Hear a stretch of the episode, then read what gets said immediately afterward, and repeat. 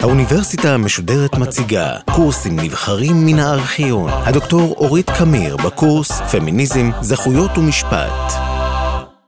בשבועות האחרונים דיברתי על סוגיות של אלימות ועבדות וגופניות ומיניות וזוגיות. והשיחה היום על אה, נושאים כלכליים, על זכויות כלכליות של נשים, נפרדת מהתחום הזה ומתקשרת לשיחות הראשונות שבהן דיברתי על זכות האישה לשוויון וזכותה להשתתפות בחיים הציבוריים. אבל, כפי שתכף ניווכח, הנושאים כולם קשורים זה בזה באופנים מאוד עמוקים, אה, בגלל שהמבנה החברתי הפטריארכלי הוא זה שניצב גם ביסוד מצבן הכלכלי של נשים, ממש כפי שהוא ניצב אה, ביסוד מצבן המשפחתי ומצבן כקורבנות אלימות. וכפי שאמרתי בשיחות הראשונות, הגישה הפמיניסטית טוענת ומדגישה שכל הפגיעות בנשים בחברה שלנו קשורות זו בזו וצריך לראות אותן כמקשה אחת. בחברות פטריארכליות מסורתיות, נשים כמעט נטולות לחלוטין זכויות כלכליות, והן נמצאות כמעט באותה קטגוריה כמו ילדים, אבל ילדים שלעולם לא יגדלו. בחברות עתיקות הפטריארך היה בעל הרכוש, קרקע, גידולים, מקנה, והנשים והפילגשים שלו היו חלק מהרכוש, הן לא היו בעצמן בעלות רכוש, אלא חלק מהרכוש שלו. ולכן השימוש במילה בעל, גם לציון הבעלות שלו על הרכוש וגם ציון הבעלות שלו על האישה, הוא לא מקרי, בגלל שבאותה מידה הוא היה בעלים גם של הרכוש הדומם וגם של הרכוש החי. עד היום יש חברות פטריארכליות שבהן למשל נשים בכלל לא יורשות, לא את האב ולא את בן הזוג הנשוי שלהם. בחברות אחרות הן יורשות רק אם הן לא נשואות, או יורשות פחות מהאחים. הנדוניה, שהייתה המקור המסורתי המרכזי לרכוש של אישה נשואה, וזה בהנחה שהיא באה משכבה חברתית שהיה ברכוש, אה, הוא עברה בעצם לידי בן הזוג שלה, שהוא היה רשאי לפחות לשלוט ולנהל את הרכוש, אם לא להיות בעל זכויות הקניין שבו. נשים לא עבדו מחוץ לבית, אבל אם הם עבדו והרוויחו כסף, הכסף היה שייך לבן הזוג, והוא היה רשאי אה, להשתמש בו. חשוב מאוד לזכור שמצב העניינים הזה זה לא משהו ששייך לתקופת האבות, זה לא רק העת העתיקה. ואם uh, נזכר רגע uh, בספרים של ג'יין אוסטין, שבהם היא מתארת את מצבן העגום של נשים אנגליות uh, במאה ה-19, uh, נראה ש, שעד העת ה... מאוד קרובה לימינו, נשים לא יכלו לרשת, לא יכלו להשתכר, לא יכלו להיות בעלות רכוש, והיו תלויות לחלוטין בקרובי משפחה, ובראש ובראשונה באב ובבן הזוג הנשוי, דבר שכמובן השפיע לחלוטין על כל אורח החיים שלהם, אה, על הזכויות ועל החובות. אה, ב-1951, כשהחוק הישראלי חוקק את אה, חוק שיווי זכויות האישה, סעיף 2 קבע שלאישה נשואה תהיה כשרות מלאה לקניין, ולעשות בה קניינים כאילו הייתה פנויה. זאת אומרת, גם בשנות ה-50 בישראל, הכנסת לא הניחה כמובן מאליו שלאישה נשואה יש זכויות ברכוש שלה, אלא מצאה לנכון לחוקק את זה דווקא בגלל הידיעה שזה לגמרי לא מובן מאליו. ההקשר החשוב ביותר היום, במאה ה-21, של uh, זכויות כלכליות, הוא הקשר ההשתכרות מעבודה. ומעניין שדווקא בתחום הזה, מצבן של נשים הורע בעולם המודרני, לעומת מה שנקרא ימי הביניים ומה שקדם לעולם המודרני. בגלל שדווקא המהפכה התעשייתית וצמיחת המעמד הבינוני העירוני, הם אלה שהכניסו את האישה הביתה, הוציאו את הגבר החוצה, הפכו אותו למפרנס והפכו אותה לעקרת בית, או אה, למשרתת של הצרכים המשפחתיים. במשקי בית חקלאיים, בתקופות קדומות יותר, שני בני הזוג עבדו גם בתוך הבית וגם במשק, הבית, במשק החקלאי, או מה שהיה להם, אה, ולא הייתה חלוקה כל כך מופגנת בין אחד שיוצא החוצה ואחד שנשאר בבית. ולכן באופן פרדוקסלי, דווקא יצירת שוק העבודה המודרני, שהוא לכאורה ליברלי ומתקדם, הוא זה שקיבע את הגברים כמי שעובדים ומשתכרים לפרנסת המשפחה ועושים דבר חשוב ובעל ערך ויוקרתי, ואת הנשים כמי שנשארות בבית ועושות את מה שנחשב אה, מלאכות קטנות כאלה, כמו ניקיון ותפירה וגידול ילדים ובישול וקניות ודברים שהם אה, נטולי חשיבות אה, חברתית וכלכלית. כשגברים יצאו מהבית ועבדו במקומות עבודה חיצוניים, הם תוגמלו כלכלית, והעבודה שלהם נתפסה כעבודה בעלת ערך כספי. נשים שנשארו בבית עשו דברים שכיוון שלא תוגמלו כלכלית, נתפסו יותר ויותר לא רק כנחותים, אלא גם כפעילויות נשיות טבעיות. וכך אה, נוצר הדימוי שמלווה אותנו עד עצם היום הזה, שמה שנשים עושות במשק הבית זה פשוט חלק מהנשיות שלהן. זה חלק מהווייתן כנשים, זה לא דבר מקצועי וזה לא דבר שצריך לתגמל אותו, זו לא עבודה. ההתפתחות ההיסטורית הזאת ועולם הדימויים שהיא יצרה, הם מקור כל הקשיים בהשתתפותן של נשים בשוק העבודה היום. וזה גם המקור לדילמות המסובכות שמקשות עלינו היום להתמודד עם הבעיות האלה, ואני אדגים במספר דוגמאות. אתחיל במספר דוגמאות לקשיים של נשים בשוק העבודה היום. אה, אחת הבעיות היא של נשים בגטו הוורוד, מה שנקרא. מה זה גטו ורוד? נשים ממלאות במשק הבית תפקידים שכולנו יודעים מה הם, שהם תפקידים שירותיים, בעיקר ניקיון, כביסה, אה, בישול וגידול ילדים וכיוצא בזה. כשנשים התחילו לצאת לשוק העבודה, המקומות שהיו מוכנים לקלוט אותם, זה מקומות שנתפסו כדומים למה שהן עושות בבית. ולכן הם התקבלו לעבוד לתפקיד, למשל, כתופרות במתפרות, כחדרניות, כאחיות, כמורות, כמזכירות, לכל מיני תפקידים שירותיים. עכשיו, כשם שמה שנשים עושות בבית לא נתפס כעבודה, אלא כחלק מהשירותים הנשיים שלהם, כך גם העבודות ה, אה, של הגטו הוורוד האלה שנשים ביצעו ומבצעות, לא כל כך נתפסות באמת כעבודה, ובוודאי לא כעבודה מקצועית או יוקרתית, אלא זה נתפס כאילו הן ממשיכות לבצע את התפקידים הנשיים שלהם מחוץ לבית. לכן גם התגמול שלהם הוא מאוד נמוך, ונשים מתקשות להעלות את הערך ואת היוקרה של המקצועות של הגטו הוורוד. בעיה אחרת זה היווצרותו של הנטל הכפול. כשנשים יצאו סוף סוף מהבית והצליחו להשתלב לאט לאט לתוך עולם העבודה שנבנה על ידי גברים החל מהמאה ה-18, הם מצאו עולם שכבר נבנה עבור גברים כפי שהם נתפסו בשוק העבודה. כלומר, העולם הזה נבנה עבור גבר, שבבית יש אישה שמחזיקה בשבילו את הבית ומגדלת את הילדים. ברגע שאישה מנסה להיכנס לשוק העבודה הזה, היא צריכה לחיות חיים כפולים. בעולם העבודה היא צריכה לפעול כמו גבר שיש לו בבית אישה שמנהלת לו את הבית, ולעבוד שעות מלאות וארוכות. בבית היא צריכה להמשיך להיות אותה אישה שמנהלת את הבית ומגדלת את הילדים. הנטל הכפול הזה הוא משימה בלתי אפשרית, והוא גרם להתמוטטות של הרבה מאוד נשים לאורך דורות של נשים שמנסות להשתלב בשוק העבודה. קושי אחר הוא שכיוון שנשים באופן מסורתי נשארו בבית וגברים היו המפרנסים, נשים עד היום נתפסות על ידי רבים כמפרנסות שניות, כמין תוספת להכנסה המשפחתית. ולכן קל למעסיקים לפטר אותן ולא לקדם אותן ולא לתת להן שכר שווה, וגם כשהן עושות עבודה שווה לעבודתו של גבר, לא לתגמל אותן כפי שמתגמלים גבר, בגלל שגבר נתפס כמי שמביא את הכסף הביתה. אישה עדיין נתפסת כמי שמביאה דמי כיס. אה, ככל שנשים נכנסות יותר לתחומי עבודה, כך תחומי העבודה האלה נתפסים נשיים, וכיוון שנשיות בשוק העבודה נתפסת כלא יוקרתית, השכר באותם תחומים יורד, ולכן גם אם נשים מצליחות לפרוץ למקומות חדשים, הן לא מצליחות להשתכר יותר, כי איפה שהן הולכות, כך השכר יורד. בעיה חמורה נוספת שמפריעה לנשים בשוק העבודה, זה קיומן של רשתות חברתיות מקצועיות שהן על טהרת הגבריות. הרשתות האלה הן אלה שקובעות, מעבירות אינפורמציה ומאפשרות לאנשים בשוק העבודה להתקדם ולעבור ממקום למקום. וכיוון שהן גבריות, נשים לא מצליחות להשתלב לתוכן, וכך נוצרת אפליה לא מודעת, לא מכוונת, לא אישית, אבל שיטתית ומערכתית. בגלל כל הסיבות האלה, נשים ממשיכות גם היום להשיג רק תפקידים שהם פחותים מאלה שמצליחים גברים להשיג ולהשתכר פחות. התוצאה של זה בתוך הבית היא שכשבני זוג צריכים להחליט איזה מהם יעבוד ואיזה יישאר בבית, נאמר, עם ילדים או עם הורים קשישים, כשהם מחלקים ביניהם את הנטל, ההחלטה הכלכלית הרציונלית היא שהגבר יצא החוצה, כיוון שההסתברות היא שהוא יצליח להשיג משרה טובה יותר ושכר גבוה יותר, ושהאישה תישאר לטפל בבית. וכך נוצר מעגל שוטה ונשים לא מצליחות להשתחרר ממנו.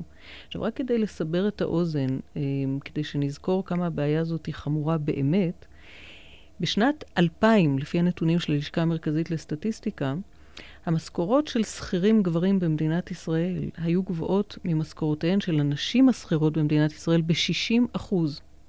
כלומר, בעוד גבר בממוצע השתכר יותר מ-8,000 שקל לחודש, אישה בממוצע השתכרה 5,000 שקל לחודש, שזה הפרש אדיר. אם נסתכל רק על uh, שירות המדינה, המגזר הציבורי, שבו מרוכזות מרבית הנשים העובדות בארץ, ושבו תנאי השכר הם הטובים ביותר עבור נשים בארץ, ונסתכל על הדירוגים השונים, נמצא שבדירוג הנמוך ביותר, הדירוג השמיני, יש בין 50 ל-70 אחוז נשים. בדירוג הרביעי, שזה איפשהו באמצע הסקאלה, יש בין 25 ל-35 אחוז נשים. בדירוג העליון, השמיני, יש בין 4 ל-0 אחוז נשים. כלומר, נשים מתרכזות רק בשלבים התחתונים ביותר של uh, סולם העבודה. השאיפה הפמיניסטית היא כמובן להתגבר על האפליה הזאת ולהביא לשוויון uh, זכויותיהן של נשים בשוק העבודה. אבל הסיטואציה החברתית היא כל כך מורכבת, שנוצרות הרבה מאוד דילמות שקשה לענות עליהן תשובה חד משמעית. אתן מספר דוגמאות. למשל, האם ראוי לתמוך בחקיקת מגן שמגבילה עבודות של נשים כדי להגן עליהן? הדוגמה המובהקת בחוק הישראלי זה חוק עבודת נשים מ-1954, שמאפשר אה, לשר העבודה להגביל עבודת נשים למשל בלילה, או להגביל עבודת נשים במקומות עבודה שעלולים לפגוע בבריאות שלהם. מצד אחד, יש כאן הגנה על נשים שיוצאות לשוק העבודה. מצד שני, יש כאן אה, הסתכלות סטריאוטיפית ופטרנליסטית כלפיהן, וזה מפחית את המקצועות שאליהם הן יכולות להשתלב. שאלה אחרת היא האם רצוי להילחם אה, כדי להשיג הכרה בעבודות משק הבית כעבודות שצריך להעלות את היוקרה שלהם, ואפילו אולי להשיג להם תגמול כספי מבן הזוג שעובד מחוץ לבית. מצד אחד, מלחמה כזאת תעלה את ערכן ואת הדימוי העצמי של הרבה נשים שהן עקרות בית. מצד שני, זה יקטין את המוטיבציה שלהן אה, ואת היכולת החברתית שלהן לצאת למקומות מאתגרים יותר ומכניסים יותר שבהן הן תוכלנה להתפתח יותר. דילמה נוספת היא, האם ראוי לתמוך בהשוואה של גיל הפרישה של נשים לגיל הפרישה של גברים? יש כאן שיקולים מורכבים. אה, מצד אחד, יש הרבה נשים שמתחילות את הקריירה המקצועית שלהן יותר מאוחר מגברים בגלל שהן מגדלות ילדים. ועבור הנשים האלה טוב היה בעצם להניח להם לעבוד עד גיל מאוחר יותר מאשר גברים, כדי שהן תוכלנה לצבור ותק וזכויות כלכליות כמו גברים. לעומת זאת, יש נשים שעובדות, אה, נושאות בנטל הכפול שהזכרתי קודם, והן עובדות גם במקום עבודה לפעמים מאוד לא יוקרתי, נאמר אה, עובדות ניקיון, וגם עובדות אה, משרה מלאה בבית. עכשיו, בשביל נשים כאלה, בעצם היה עדיף לאפשר להן לפרוש בגיל צעיר יותר מגברים, כיוון שהן ממשיכות לעבוד משרה מלאה בבית. אז במי צריך להתחשב, באלה או באלה? החוק הישראלי מציע כאן הסדר שנראה יפה, כיוון שהוא מחייב מעסיקים לאפשר לנשים לעבוד עד גיל 65 אם הן מעוניינות בכך, אבל הוא מאפשר לנשים לפרוש בגיל 60 אם הן זקוקות לזה. ובזה הוא בא לקראת כמה סוגים של אה, מצבים של נשים. דילמה נוספת היא, האם ראוי לאסור באופן גורף על העסקה של נשים, למשל, בחופשת לידה? כפי שעושה החוק הישראלי, אה, סעיף 8 לחוק עבודת נשים. מצד אחד, יש כאן הגנה על נשים עובדות, שמאפשרת ליותר נשים לצאת לשוק העבודה. מצד שני, זו חקיקה פטרנליסטית, שמגבילה נשים, למשל, בעמדות בחירות שרוצות לחזור לעבודה מיד אחרי הלידה. שאלה נוספת, האם ראוי להפוך זכויות של אימהות לזכויות הוריות? מצד אחד זה ישתף יותר גברים בגידול ילדים, מצד שני זה עלול להעניק לגברים זכויות בלי שהם באמת ייקחו על עצמם את החובות, ורק הנשים תמשכנה לשאת בחובות המשפחתיות. שאלה נוספת, האם צריך לאסור על מעסיק לפטר עובדת שנמצאת בהיריון או בחופשת לידה? החוק הישראלי אוסר על מעסיק לפטר עובדת הרה או עובדת בחופשת לידה. אבל יש אנשים שטוענים שבגלל האיסור הזה, מעסיקים לא רוצים להעסיק נשים מלכתחילה ומעדיפים להעסיק גברים. אז השאלה היא מה פועל טוב יותר לטובת נשים. התשובות לדילמות האלה הן שונות מתוך השקפת עולם פמיניסטית ליברלית ומתוך השקפת עולם פמיניסטית רדיקלית. הגישה הליברלית דורשת שוויון צורני מלא בין נשים לגברים. אם גברים יוצאים לפנסיה בגיל 65, גם נשים. אם גברים לא מקבלים חופשת לידה, גם נשים לא צריכות לקבל אותה. הגישה הרדיקלית אומרת שנשים צריכות לקבל את הזכויות שלהן הן זקוקות. אם נשים עובדות, לפעמים יולדות, אז הן זקוקות לתנאים מיוחדים, ובוודאי שגברים לא זקוקים להם כיוון שהם לא יולדים. הגישה הרדיקלית גם חושבת שצריך לשנות את שוק העבודה כולו, כדי שהוא יתאים גם לנשים וגם לגברים, ששניהם משתתפים בנטלים של משק הבית וגידול הילדים. אם הזכרתי את הפמיניזם הליברלי ואת הפמיניזם הרדיקלי, אזכיר, אזכיר גם את הפמיניזם התרבותי. דיון בעולם העבודה מתוך נקודת המוצא של פמיניזם תרבותי מדגיש את החשיבות של ההשמעה של הקול הנשי בעולם העבודה, ואת הצורך לשנות את האופי של כל עולם העבודה כדי שיבטא גם תכונות ותפיסות עולם של נשים. אה, למשל, דיון כזה יכול להתמקד בסוגיות כמו הצורך לשנות את סגנון הניהול הגברי בסגנון ניהול נשי יותר, שהוא סגנון יותר מתחשב, יותר קשוב, יותר אוהד, יותר מקבל את הבריות. יש מחקרים שמראים שסגנון ניהול נשי יכול להיות לא רק נעים ואנושי יותר, אלא גם הרבה יותר יעיל ואפקטיבי במובנים הכלכליים הטהורים של המילה. אסיים את השיחה היום בהתייחסות למספר היבטים אה, של זכויות כלכליות של נשים במשפט הישראלי בכלל ובמשפט העבודה הישראלי בפרט. החוק הישראלי מכיר בזכויות כלכליות של נשים כבר מתחילת הדרך. כבר החוק אה, לשיווי זכויות האישה קבע את זכות האישה הנשואה לרכוש. חוק הירושה קבע את זכות האישה לרשת. חוק יחסי ממון בין בני זוג, וגם הלכת השיתוף שעוד קדמה לו, אה, קבע את זכות האישה למחצית מהרכוש המשפחתי עם פירוקו של קשר זוגי. אה, חוק משפחות חד-הוריות מעניק יתרונות עם הרבה משמעות כלכלית למשפחות חד-הוריות שהן לרוב נשים שמגדלות ילדים לבד. חריג בולט לאורך כל השנים היה פקודת מס הכנסה. שהתייחס להכנסות של אישה נשואה כאל חלק מההכנסות של בן הזוג הנשוי שלה. אה, התיק נוהל על שמו בלבד, ורק הוא היה רשאי להגיש דוחות ולתת דין וחשבון על מה שקורה שם, וגם לקבל דין וחשבון על מה שקורה שם. רק בתיקון אה, סעיף 66 לפקודת מס הכנסה משנת 1992, נקבע שתיק מס הכנסה הוא אמנם משפחתי, אבל הוא כבר לא בהכרח מנוהל על שם הגבר, אלא על שם אותו בן זוג שמרוויח יותר, שמשתכר משכורת גבוהה יותר מבין השניים. אמ, התיקון הזה לכאורה פתר את בעיית אפליית האישה בתחום הזה, אם כי בפועל, אה, במרבית משקי הבית, התיק ימשיך להתנהל על שמו של בן הזוג הגבר, שממשיך להשתכר יותר מכל הסיבות שהזכרתי. בשנת 1998 נחקק חוק שוויון הזדמנויות בעבודה.